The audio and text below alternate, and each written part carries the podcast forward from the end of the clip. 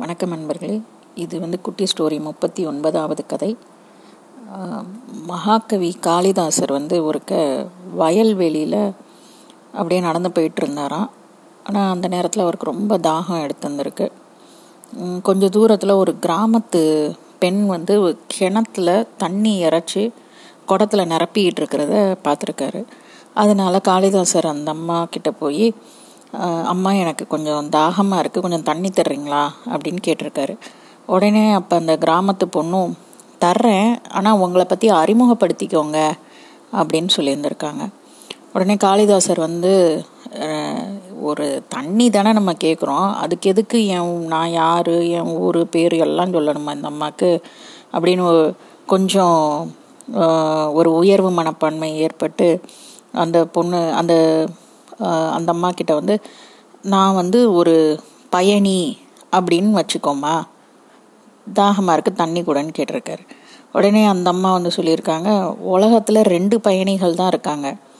ஒன்று சந்திரன் இன்னொன்று சூரியன். இவங்க ரெண்டு பேரும் தான் இரவு பகல் பார்க்காம பயணிக்கிறவங்க அப்படின்னு சொன்னோடனே சரி என்ன விருந்தினர் அப்படின்னு வச்சுக்கோ அப்படின்னு சொன்னாராம் காளிதாசர்.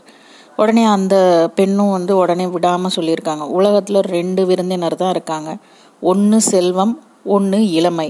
ரெண்டும் விருந்தினராக வந்து போயிடும் நம்மளை விட்டு. அப்படின்னோடனே இவர் கொஞ்சம் எரிச்சல் ஆயிடுச்சு. அப்பையும் கொஞ்சம் நான் வந்து ஒரு பொறுமைசாலி அப்படின்னு வேணால் வச்சுக்கோ ஏன் எனக்கு தாகமாக இருக்குமா? தண்ணி கொடுன்னு கேட்டிருக்காரு. உடனே அந்த பெண் அந்த மாதிரி பொறுமசாலிகளும் ரெண்டு பேர் தான் ஒன்று பூமி இன்னொன்று மரம். யார் கல்லால் அடித்தாலும் மிதித்தாலும் பொறுத்துக்கிட்டு இருக்கிறது அது ரெண்டும் தான் அப்படின்னு சொன்னோன்னே இவருக்கு கொஞ்சம் கோவம் வந்துருச்சு. சரி நான் பிடிவாதக்காரன்னு வச்சுக்கோ ஏன் அப்படின்னு சொல்லியிருந்திருக்காரு. உடனே அந்த பெண்ணும் விடாமல் பிடிவாதக்காரர்கள்னால் உலகத்தில் ரெண்டு பேர் தான் ஒன்று முடி ஒன்று நகம். எவ்வளோ வெட்டினாலும் திரும்பவும் திரும்பவும் வளரும் அப்படின்னு சொல்லி சிரிச்சாலாம் உடனே தாகம் ரொம்ப அதிகரித்த உடனே நான் ஒரு முட்டாள் அப்படின்னு என்னை நானே சொல்லிக்கிறேன். நான் ஒரு முட்டாள் அப்படின்னு வச்சுக்கோயம்மா தண்ணி தாகமாக இருக்குமான்னு கேட்டிருக்காரு. உடனே அப்பையும் அந்த பெண் விடாமல் உலகத்திலே ரெண்டு முட்டாள்கள் தான்.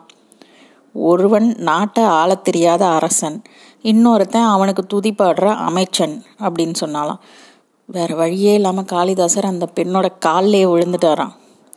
உடனே மகனே எழுந்துரு நிமிந்து பார் அப்படின்னோடனே காளிதாசர் நிமிந்து பார்த்து மலைச்சு போயிட்டார். ஏன்னா சாட்சாத் சரஸ்வதி தேவியே வந்து முன்னாடி நின்றுருந்துருக்காங்க.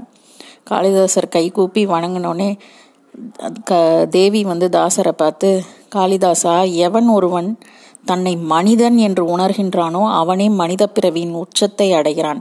நீ மனிதனாகவே இரு அப்படின்னு அவருக்கு ஆசி வழங்கிட்டு தண்ணியையும் கொடுத்துட்டு போனாங்களாம்.